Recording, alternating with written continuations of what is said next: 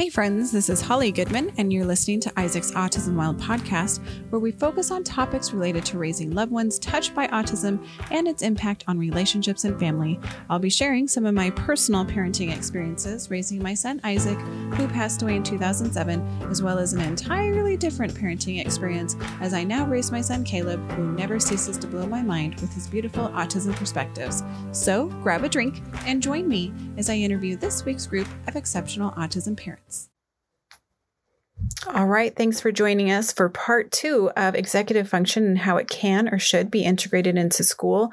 We're going to go ahead and jump right into our previously recorded podcast with Becky Gardner, where we start talking about task initiation. All right. And then the biggest, probably the single biggest one, well, top three task initiation. Oh boy, howdy is that? Oh. I know it's it's painful. It hurts. Um, and again, I would say that follows that same double asterisk um, rule in the classroom. A lot of support in kindergarten, gentle reminders, try harder, um, shaming, resource room, um, accommodation, uh, punishments, no recess until you get the thing done. And we've kind of touched on shaming with a number of them, but I really saved it for this one intentionally because it's really where I see it the most often. I am, uh, there are some things to go in the show notes, and I think probably the most important ones um, have to do with shaming. Uh, it's it's it, going back to that. Students do well if they can, um, and and knowing that they truly are, even if it doesn't appear so from the outside.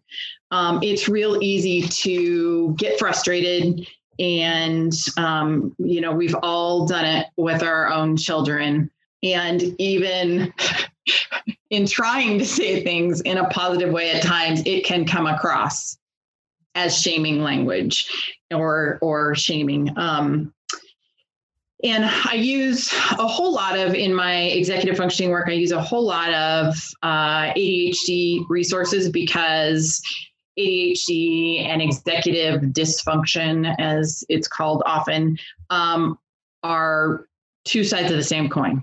They they are so much the same. So there are a couple of uh, resources on ADHD and shaming that we'll share. Um, and from that, I, I, I we talked about this or started to talk about it in one of the earlier podcasts, and I couldn't remember the, the number, so I did look it up. It's estimated that students with ADHD or executive dysfunction receive 20,000 more negative messages by age 12 mm-hmm. than those without. 20,000. I mean, just let that set for a minute. How do you possibly not have a lowered self esteem at that point? I mean, it's not possible. And I, it's not that people are evil. I think they're generally very well intended. You know, why oh, why didn't you turn that in? Or you know they're really trying to help figure out supports at that point. But um, all the student tends to hear is i failed again and i can't get it done and everyone else can do it and there's something wrong with me and whatever it is. And so i do think that the the especially in this area because this this tends to be one of the biggest areas that shame um, plays a huge role is again involving the student and asking um, what last week you were able to do blah blah blah what went right? What what do you what was the reason for that success? How can we duplicate it? What um, how can i help support what has been good when you've been able to turn things in? And is there anything you can pinpoint when um, you've had a hard time? Uh, is there a pattern? And so involving them in that problem solving approach where I know you're trying, I know you're capable, I know, you know, it's just uh, something for us to solve, and we'll just keep at it. And growth mindset, we haven't figured it out yet, um, but there's a way. And um, what can I do to help you problem solve this? Mm-hmm. And then again, going back to what we talked about, I think that was self restraint where we're talking, um, you know, are there other options with specific assignments? Um, pulling in that that universal design for learning can the is it easier to get started if it's a PowerPoint presentation, right? Um, is it easier if you were to work on this with a peer or a group? And maybe someone else would do the first part and you could do the amazing middle part and someone else can turn it in. I mean, I don't, there, there are options. And until we get stuck in the same paper pencil write the essay turn it in by the due date you know maybe um, starting in the middle of something is the way to get a start. I mean i i don't know and it depends on the student but there are other ways to go about whatever it is other than start putting it on your calendar starting at the beginning doing you know i don't know I, then when that doesn't work putting it on the calendar for the next day. I mean it's there are it's it's a problem to be solved and and there are options. Strategizing so, exactly. Yeah. yeah. Yeah. And it takes it takes time. Um, of all of the executive function skills that i work on i would say that that is the one that generally takes the most time to figure out honestly in specific to the person. Oh, right. Exactly. There are lots of strategies out there. And one thing might work in science and something totally different work in english. I mean you know whatever. So yeah that's that's a challenging one. Moving along? Yes planning and prioritization. Okay. So um, there's a ton of overlap with planning prioritization, kind of organization, time management, and defining and achieving goals. Tons of overlap. Um, and so you're probably going to hear repeats, but I'll try to explain why one thing is a little more um, appropriate in one area than the other. But planning and prioritization, pretty much what it sounds like developing a roadmap um, to arrive at where you need to be. And so it's all the pieces and then putting them into priority order. What I've seen in schools is in kindergarten, everybody sits on the rug, they go over the calendar, they have their calendar time kind of a thing. Um, that eventually gives way to um, as students get older, they talk about what'll happen. They start using planners. Um, then they start entering stuff in their own planners planning and prioritization more than time management is not the calendar planner thing. So we'll talk about that more when we get there but that's a piece of thinking about planning is across time like that. I saw it actually masterfully taught specific teacher in a district that i was in and she would spend a, probably more time when they were going to write a story talking about the pieces that went into the story and how in the end they were going to end up with this beautiful illustrated thing that they were going to show to their parents on parent night and they would get excited about that.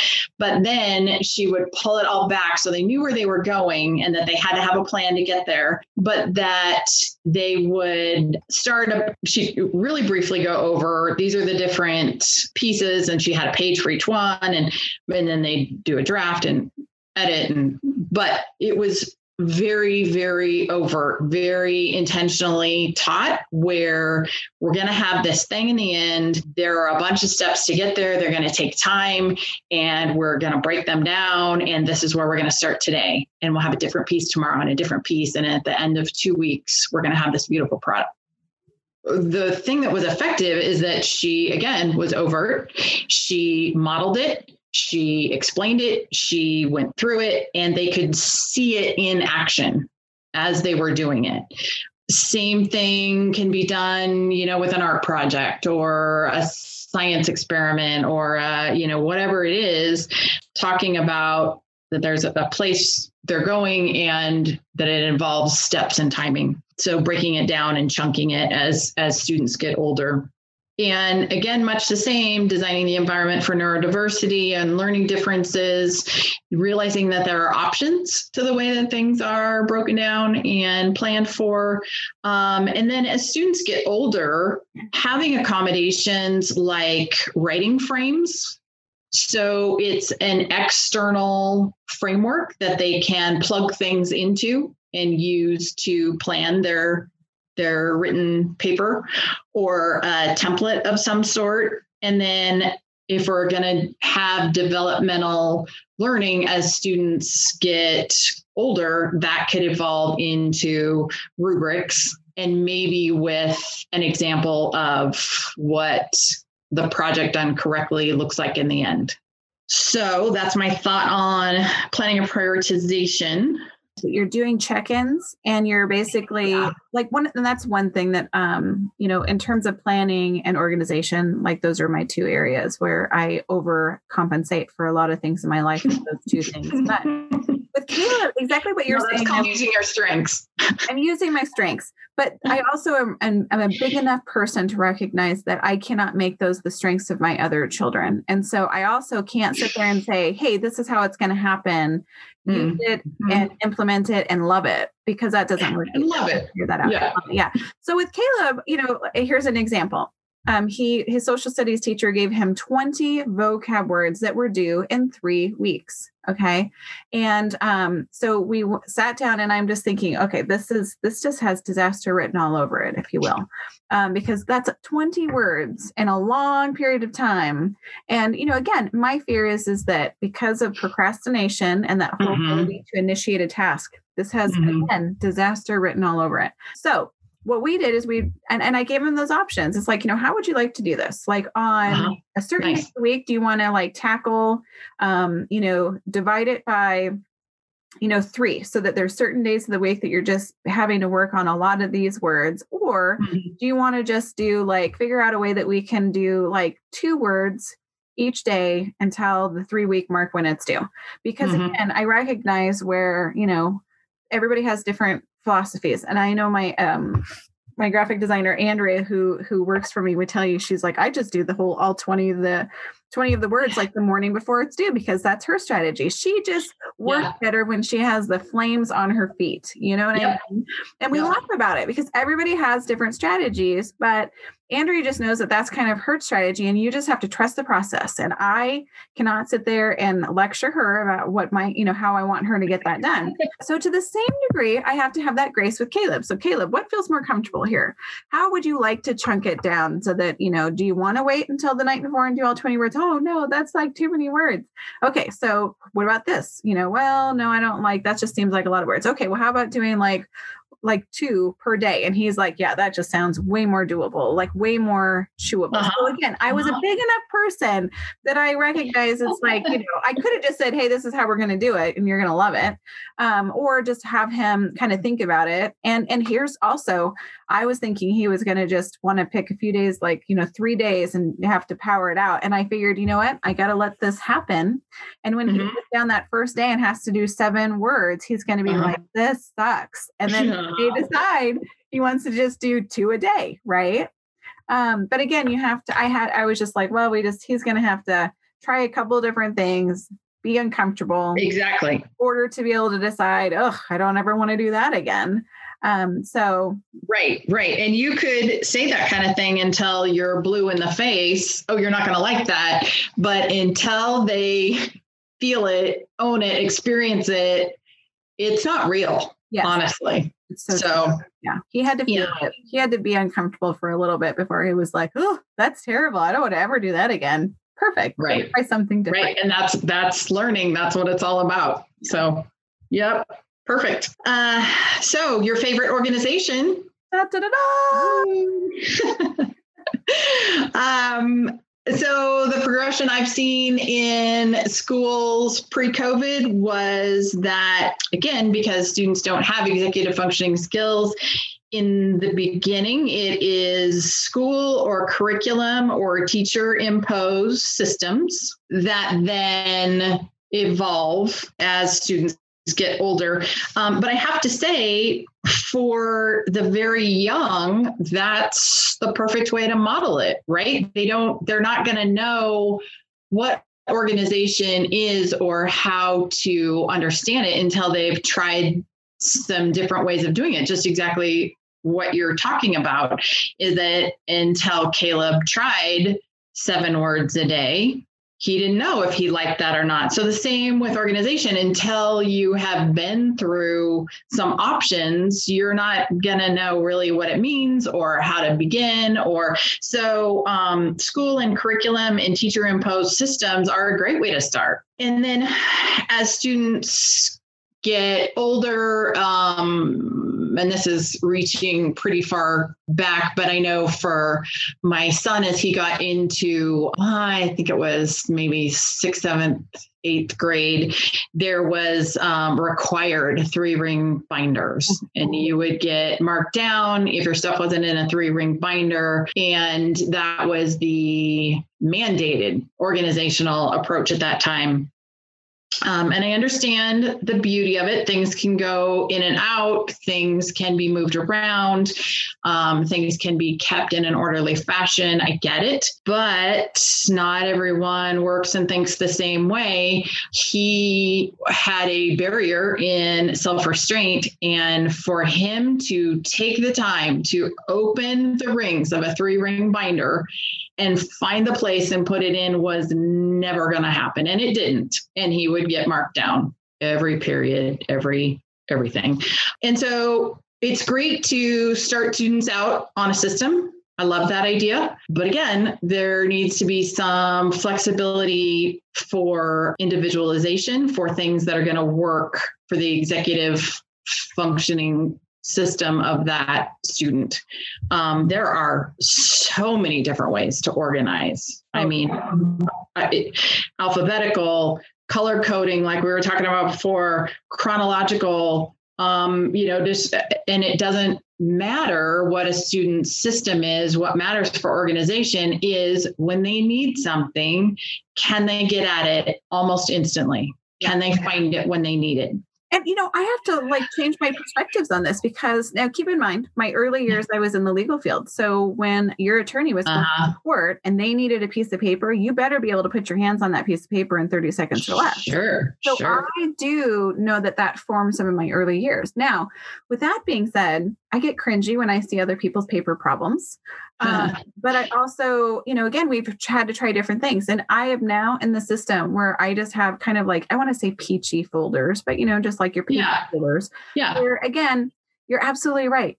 The task of having to open up that three wing binder to put that piece of paper in there is just too much to ask of any it's of It's a barrier. Yeah, I don't, it's. However, if they can shove that paper, not even in a pouch, but in that color coded like folder that's basically all math garbage, I can live with that. And they can live with it too, because you know, at the end of the day, it might take them 10 minutes to go through that that folder that's labeled math. Um, you know, it, it's like revising those systems where it's like, you know what, like what can you live with? You know, if that's a system yeah. where you can just throw it in that folder that's labeled math, and then if ever it's it, not in a wad in the bottom of the backpack, exactly. Win. Yes, yeah. We've also too, I and here's one of my other things that I I introduced to Caleb and he loves it right now. And I told you before we started was sticky note system. Yay! You know how I stumbled upon that was is that I use sticky notes on my desk periodically, and there was one moment where I'm just like, awesome! I picked up that sticky note, I wadded it all up, and I tossed it in the garbage, and I just thought, wow. Isn't it amazing how good it just feels to take that reminder that you had on that sticky note and it's done and just like crunch it up and throw it in the garbage and just be like, ha, felt good. And then I thought to myself, you know what? Caleb might actually enjoy that. There is something satisfying about oh, writing an assignment on a piece of paper. We have him stick it on the wall. And then like that whole, hey, Caleb, like you got that like test done. Like now what? He like picks it out, he pulls it off the wall, he wads it all up, and he tosses it in the garbage. And Boom. for oh. him, it's so satisfying. And you know what? Yeah. He independently is doing now because that satisfaction to be able to take that sticky note and do his little thing it works for him. Now, yeah. you know, you yeah. and I talked that, you know, maybe we'll add a step where he's color coding his post-it notes. I'm just happy he has some form of a system that seems to be working. Exactly. Exactly. Well, and on the sticky note system, I will add to that I won't take too much time, but um, so my daughter is autistic and she is a manager of um, a bunch of students um, who are peer mentors and she has her own organizational challenges and she's very visual like i am so if it's not out in front of you it doesn't exist. So she went through a whole lot of systems and came up with um, on her own. She has the wall in front of her desk, I think, is she turned into, she took a whiteboard and put permanent marker on it to um, uh, divide out different sections. And they are the different projects that the people that she manages need to do at different times. And she's got a sticky note system that is humongous. And every, all of her, um, students that come in know exactly where to look. They know if one has a whole lot, one area has a whole lot more stickies than the other, then they better concentrate on that one this week. And it just, it has worked beautifully for that entire um, department. And I think there's, I don't know, 14 ish maybe people that are run off of that system and it works beautifully for her. So the power of the sticky note is big. It's a great system. Oh, yes. And again, you know, you got to test it out, see how it works. That's right. Stuff that sticks that he seems to be enjoying. Okay, I'm going to incorporate that into our, you know, whatever moving forward or how we're going to mold this like organizational, you know, system for him. Like the things that he's loving about it that's working, you hold on to, and then you maybe exactly a little bit. But exactly, yes, agree. Time management um, is next, and uh, much the same system in the schools that I talked about in planning prioritization, calendar time, then it's up on the board, then um, it starts going into planners, um, decreasing support. Um, and then it goes to yikes as we get into uh, middle school, um, try harder, a lot of shame, lost points, decreased grades, that sort of thing. Um, starts out, I think, very effectively with modeling and scaffolding. I think that's beautiful. That's how we learn executive functioning skills when we don't have them when we're first learning. But again, I'm going to go back to you're not surprised by this that there are options. And if options could be explored in schools and classrooms, then I really think people are going to be better off as they get older because there's not one system that works for anyone, as we know. And then again, as you've heard me say, as students get even older into high school, there are lots of creative accommodations that can be included.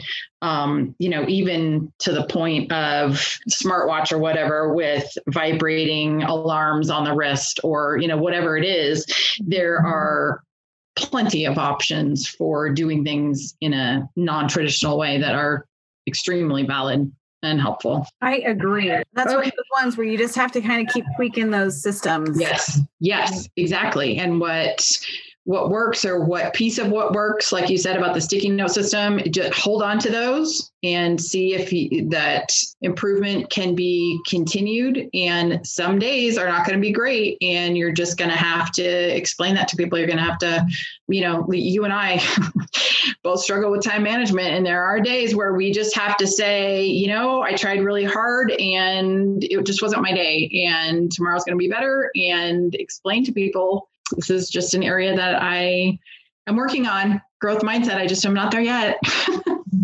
I'm 44 and I'm still not there yet in some of these things, like time management. Yes, yes. Well, I'm older than you and I'm still working too. So, but I have the growth mindset. I'm going to get That's there. right. Yeah. That's right. Gets better every year. Yeah. okay. So, defining and achieving goals is the um, ability first obviously you have to have a goal to know when you're there but it's really the um, follow through piece. It's it's the person the finisher the closer the person that wraps it all up. And so this piece in my mind is really more school related is that you've done all the work now it's just getting the assignment in which can be a huge struggle for a lot of students. And again, typical story when students are young, there's a lot of support and then that that decreases. Um, what I think is effective is um, doing a lot of modeling, especially when students are young, to to teach it to start them out. That when we're done with the story, we're gonna end it with you know whatever conclusion and then we're going to get up out of our desk and it's going to go into this bin. And so it's it's the modeling it's the talking about it. It's an imposed system so that they can have experience with what a successful system looks like. So homework baskets knowing where things go and then as they get older it's when you're finished put it in the basket and wait and see, you know, let let students get up and you're going to know if you know one of your students doesn't get up then they need a little more support. Um, as they get older explain the steps um, that may need to include universal design of having them written or having something on the desk that says you know first X, then Y, uh, or having a graphic. Maybe it's not written words. Maybe it's just a little graphic that only they know what it is. Or I don't, I don't know. Again, instead of the you know uh, warning and shame and punishment kinds of things when it doesn't happen in high school when things don't get turned in, um, going to more of the collaborative problem solving and accommodations to have have support. People do well if they can. If it's not happening, then there's some sort of support that probably needs to happen. So um, flexibility. That is um, really if there's a change in plans, can the student roll with it? in kindergarten that can look like absolute mayhem when there's a fire drill that's unexpected and I think you know younger with lots of support is um, a lot of explanation, a lot of explaining reasons. The most, if you can give war, if teachers could give warning, then that's obviously preferred. Um, and then scaffolding is as students progress in their development, there will be less warning, um, and that's real life. But then knowing that if there's a barrier in flexibility, some students are going to need a different amount of time and space to be flexible. They're going to need a little more time or a little more space. Um, they're going to need flexibility on administrator or teacher's side.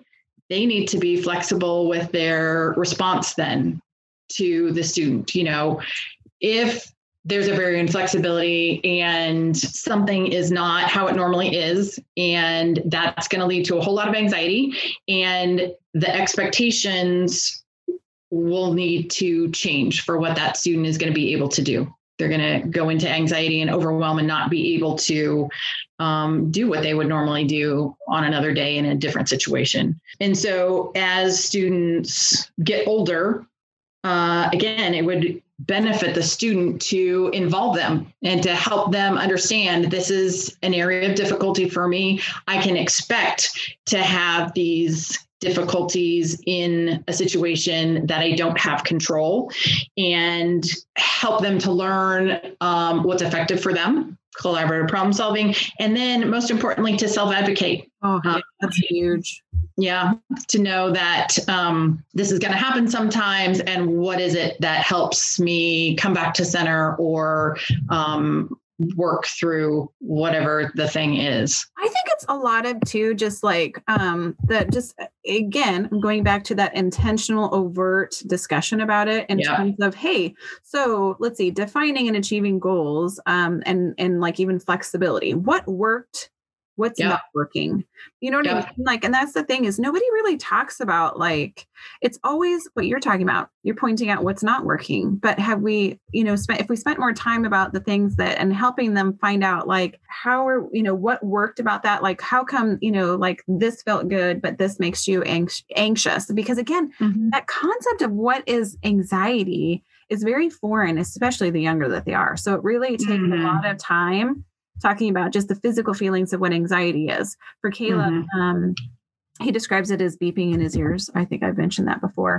Yes, um, that's a beautiful explanation. It really is. But again, without somebody really talking about like and you know, really being very implicit about like how it physically feels and then how what are some of the underlying things that make you do because you are feeling uncomfortable. You know, I, I just think that you have to have those very honest conversations about it because otherwise yeah. it's a very ambiguous thing. It's ambiguous even yeah. our age if we're being really honest, right? Yeah. Yeah. Yeah. And having the vocabulary yes around it is also huge for students own insight but then especially for advocating as well yeah um so two to go observation metacognition is um, metacognition is thinking about thinking and so being able to step outside and take a bird's eye view and use that information. That's the most important thing. Use that information to make changes about how you go about that next time or solve problem. So, using a collaborative problem solving approach, having a strength in this is fantastic. These students move very fast because they can see um, what it is that they're doing that works and what it is that is not working that they might want to um, strategize on. Again, as we've talked about, the overt explanations and when students are young is critical. Uh, your group did really well with whatever it is. Why do you think that is? What what went right? What was good? And as students age asking and more questions so that they can discover the answers. And i do think doing it often in a group is helpful to help support and model students that have the barrier in being able to see and break down what happened and what was positive. So primarily the collaborative problem solving and then um, and modeling and and having peer support is is critical with that to have. So here's something that really resonated with me the other day is um, when you were talking to my kiddos about um, observation and metacognition. Number one with Caleb, this actually came up as one of his superpowers, like something that actually is a strength for him, and I'm like, huh. But yet, then you explained it in a way that made me look at it in a different light. And I was like, how in the world can observation be something that Caleb like is a strength? And how you described this was um is that Caleb tends to one of his strategies when he doesn't know what to do is he watches what other people are doing and then and uses some of those strategies of of what he sees and being cognizant of like oh okay so this person is being successful because they're doing this just say a lego structure in this way like oh that's really interesting so he watches he observes from a distance because that's caleb he's more of the silent mm-hmm. wallflower where he's just kind of watching what's going on and mm-hmm. then he's using some of those things or if he sees like oh wow that kid had a major meltdown and you know like threw x y and z all over the place and x plus y equaled z where he had to go and sit and talk to the assistant principal which is something he would never in a million years want to do mm-hmm. uh, that is still you know observations of how he's then you know like observing and using some of those things to help him be able to figure out kind of where what he needs to be doing in order to you know when he likes what he sees mm-hmm. of around him, then he's able to imply some, you know, utilize some of those for what he wants to like mm-hmm. Does that make sense? And so that was a real, yeah, yeah. like, kind of a that totally now in that context, it makes total sense for Caleb because he definitely is always observing what's going on around him and things that he is unimpressed with then he kind of makes those hard rules in his mind about oh never going to do mm-hmm. that.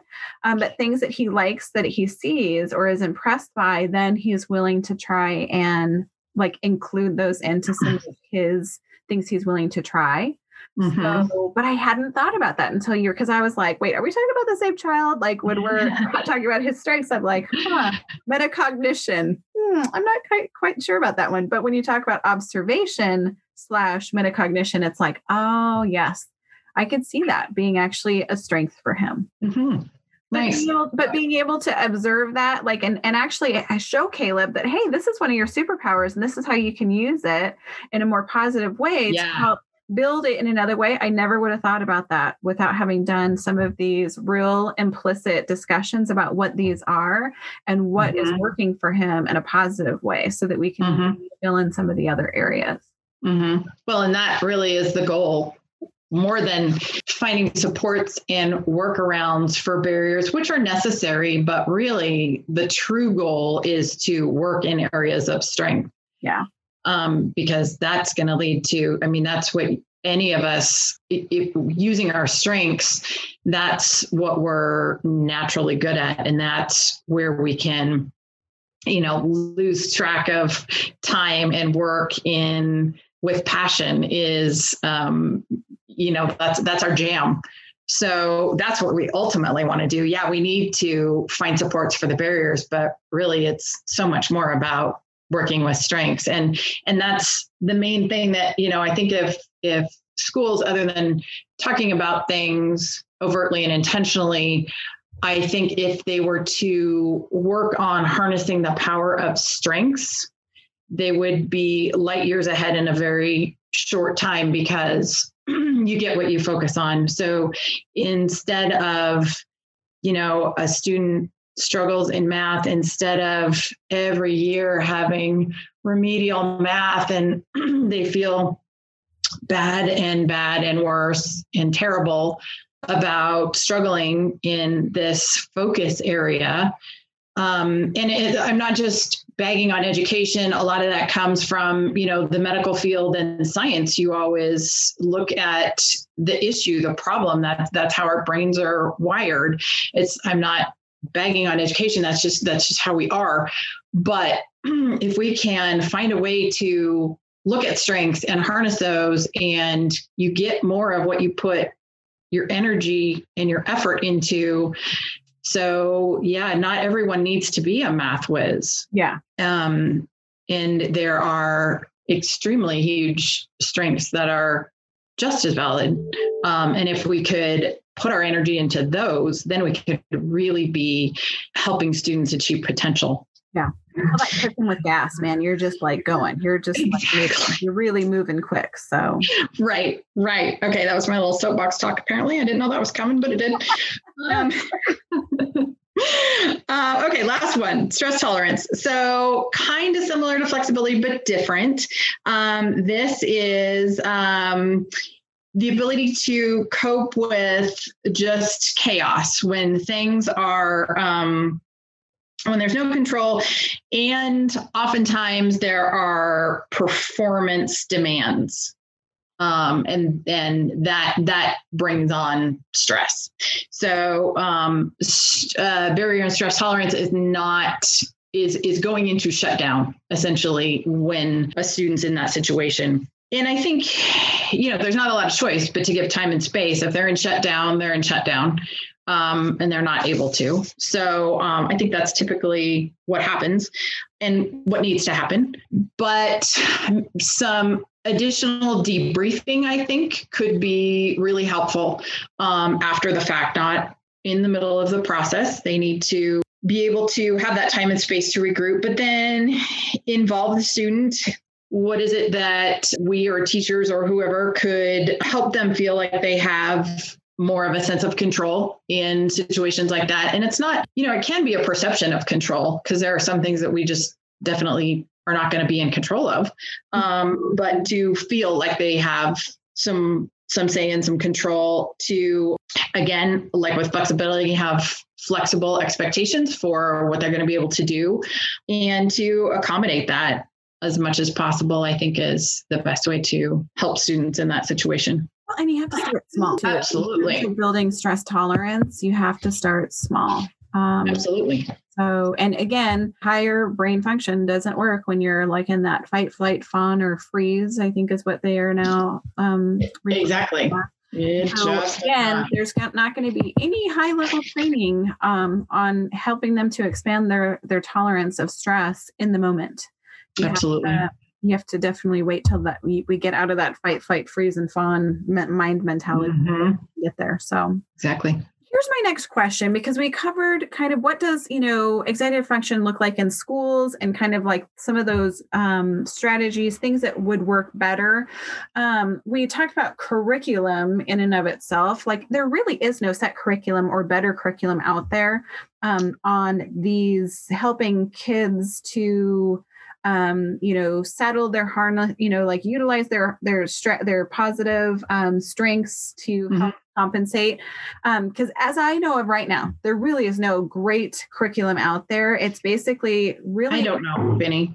No, and that's the thing is you find some really great teachers out there that are really oh, dialed into this because amazing them continuing ed yeah. and they really are like, wow, this is the missing piece of so much of what we're struggling with in a classroom and just whatnot. You know, again, when you're talking about when they're young, that growth mindset, that real implicit teaching is there. So we, as we were going through those 12 different, you know, executive functions, we were talking about what we tend to see and kind of things that could work better because understand there's not any magic curriculum out there that if you're a teacher listening and you want to go on and find the magic curriculum that's going to help you in all these things of executive function, sadly, we do not have that.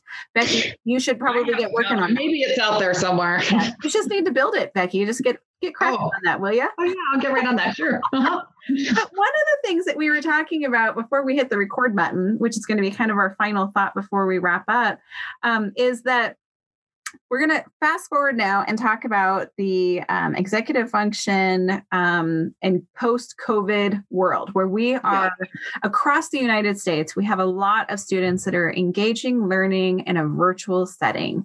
Um, mm-hmm. Some districts are, you know, are have an AB model where they're coming in part time. Some have gone back, but here in Spokane, you know, I know I personally am a part of a school district where it is 100% virtual. And you made a very interesting observation about what it's looking like post COVID.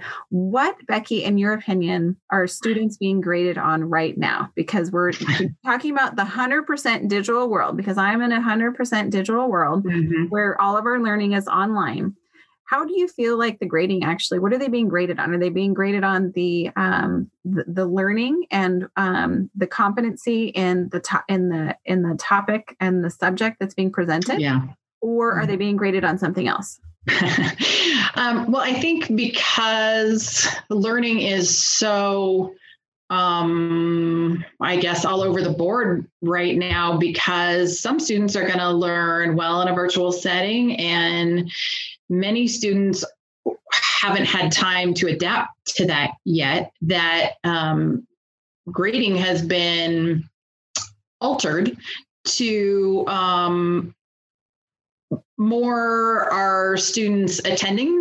If it's synchronous learning are they um, turning things in? And that seems to make up the bulk of the grades as far as i am aware. Um, but really i think in the end what it boils down to is grades have become out of somewhat necessity but they have become really a grade in students' abilities to adapt their executive functioning to remote learning. So, are students able to manage their time, plan and prioritize so that they are there at the classroom meeting if it's synchronous learning? If it's asynchronous, more oftentimes challenging because are they going to find a way to get to the computer and read the material and turn things in. Just the ability to initiate and to follow through and to do that. Prioritize. Exactly. I mean, it's every executive function is needed for this remote learning. And I, I don't know how you would do grades differently because not everyone can absorb the content in these altered situations, but really it feels like grades are more a grade of a student's executive function capacity in this unusual setting. I completely agree.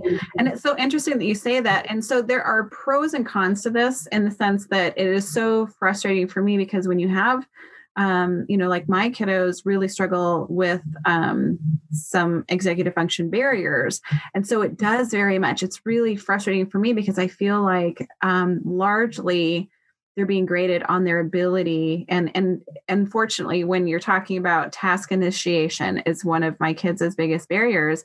And very common. a big part of what this virtual learning environment is looking like is their ability to initiate right. tasks and get them done and manage time and plan and prioritize. And because my kids those are some of their big challenges it just mm-hmm. feels like you know really right now when they have f's it's really their their the f's are really more reflecting those deficits and some of those ex- executive yeah. functions um, because again yeah. it's miraculous that because i can go back and see what they've turned in as assignments so i can actually go in and pull it up and look to see what they submitted mm. in my mind i'm like this is not your best work and yet they got an a they got full points for it and i'm like how mm. is this full points but again it's because they did it they actually mm-hmm. planned, they prioritized, they initiated the task, they met the dead time deadline.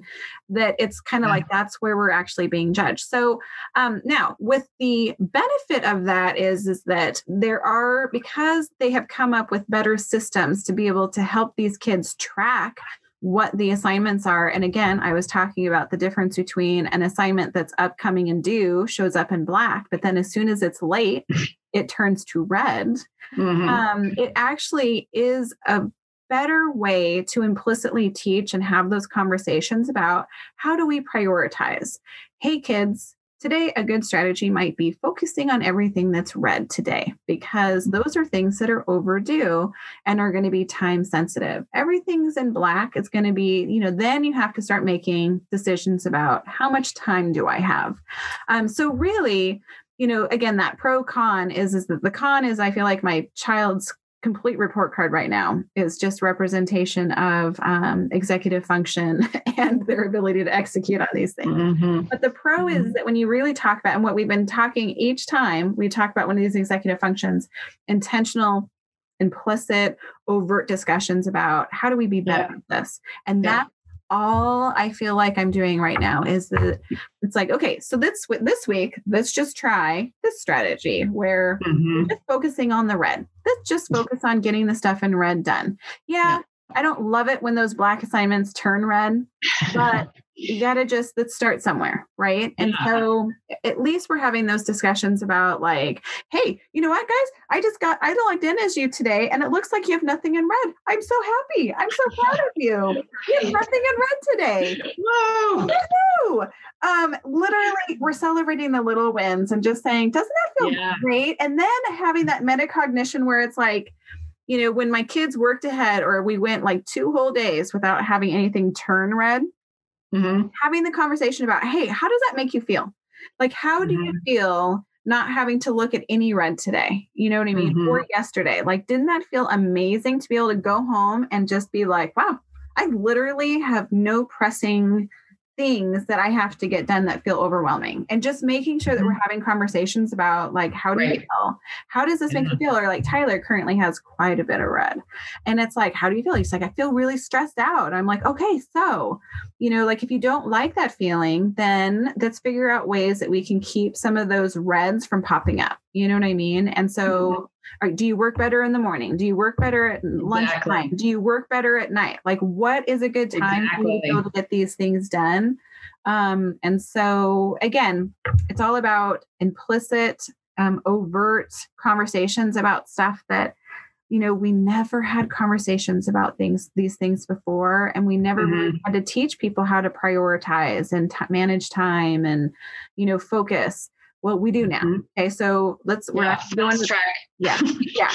I, for whatever reason we have to we can sit there and have a whole nother podcast about why we think executive function is not developing in young people but that's a different podcast in the meantime be very specific and be thinking about like highlighting the stuff that's really working i think exactly what you're saying the shaming language um, i'm guilty of that myself because i can't tell you how many times i've said to my kids oh, parents are we hit a wall we do you hit a wall and you don't have a great day where you're just no. like, you know what why can you just not get your shit together um, that's not helpful that's just more shaming behavior it's but not, yeah. um, again you know having those conversations just saying you know what that's really I, poorly word you know it's just frustrating because i want to help you be successful. Right. um, where where should we start? You know pick and that's what you do. Pick pick what is interesting to you that you feel like you want to work on and then that's that's mm-hmm. you know, have a starting point. So i just want you to know i appreciate everything that you do. Um, is there anything you want to add before we wrap up this podcast? It's very long so likely it's going to be a part one part two um, because there's so much good content that i want to make sure that we um, you know um, you know cover everything. Is there anything else that we've left out or we had wanted to touch on that we missed? I think we did a pretty good uh-huh. job I think we did. I think the only other thing that I would want to maybe highlight um, is that, like you're saying, right now it's a different world post COVID, and um, really it's a it's a huge opportunity now that we're learning about um, differences in technology and um, different learning platforms different well we didn't get into it but um, different apps and things that are out there. There are more supports and more ability these days to have students learn in atypical ways. It would be a giant missed opportunity to not take advantage of that and be able to offer and normalize different ways of learning um, instead of the the path that we've been going down is teaching different learners neurodiverse learners um, learned helplessness which is you know that shame that's built up over time and i can't do it and i have a fixed mindset. Um, and so only the adults know and i don't know and i'm never going to know and i then no self-determination. You know we've been going down this path that's been kind of heartbreaking and demoralizing and sad and this is i mean covid's brought a lot of difficult things but in this area, I think it's a huge opportunity where we can really do some changing. And so I'm hopeful actually that yeah, I really think it's it's it's a real um interesting case study, if you will, of what's really working and things that we should make sure that we're holding on to when life goes yeah. back to what we consider to be a new normal, which hopefully is the kids going back to school in a classroom. um, but again, we're hopefully looking at those gems and the things that were really like, you know, we have been forced into out of the box thinking. And I hope yeah. that and this is going to force people to be more comfortable in that out of the box. Yeah, exactly. And so we're going to be able to take some of the real stuff, really shine during this time, and we can actually implement it into education moving forward. So I am hopeful too. So, Yay. Yes. Agree. Yay. Well, thank you, Becky, for joining me, and thank you all for listening. Um, as I said, this is going to be broken into a two-part, a two-part episode, if you will, because there's a lot of good content. We want to make sure that we don't um, cut anything out and we preserve everything. Because I think that um, when you're looking at at how executive function works in school, it's got a lot of great information that a lot of parents are going to find very valuable, including teachers. I think too. This is one I'm going to really market hard to teachers to really hear about executive function and how it actually manifests in the classroom. And that might inspire educators to go out and get some continuing education on some of these topics as well. So, um, thank you for joining us, and we will see you next time on Isaac's Autism Wild podcast. And that's it for now. If you want to be notified of our next podcast release, be sure to hit subscribe. And just remember, we're all in this together, so find your tribe and hold them tight.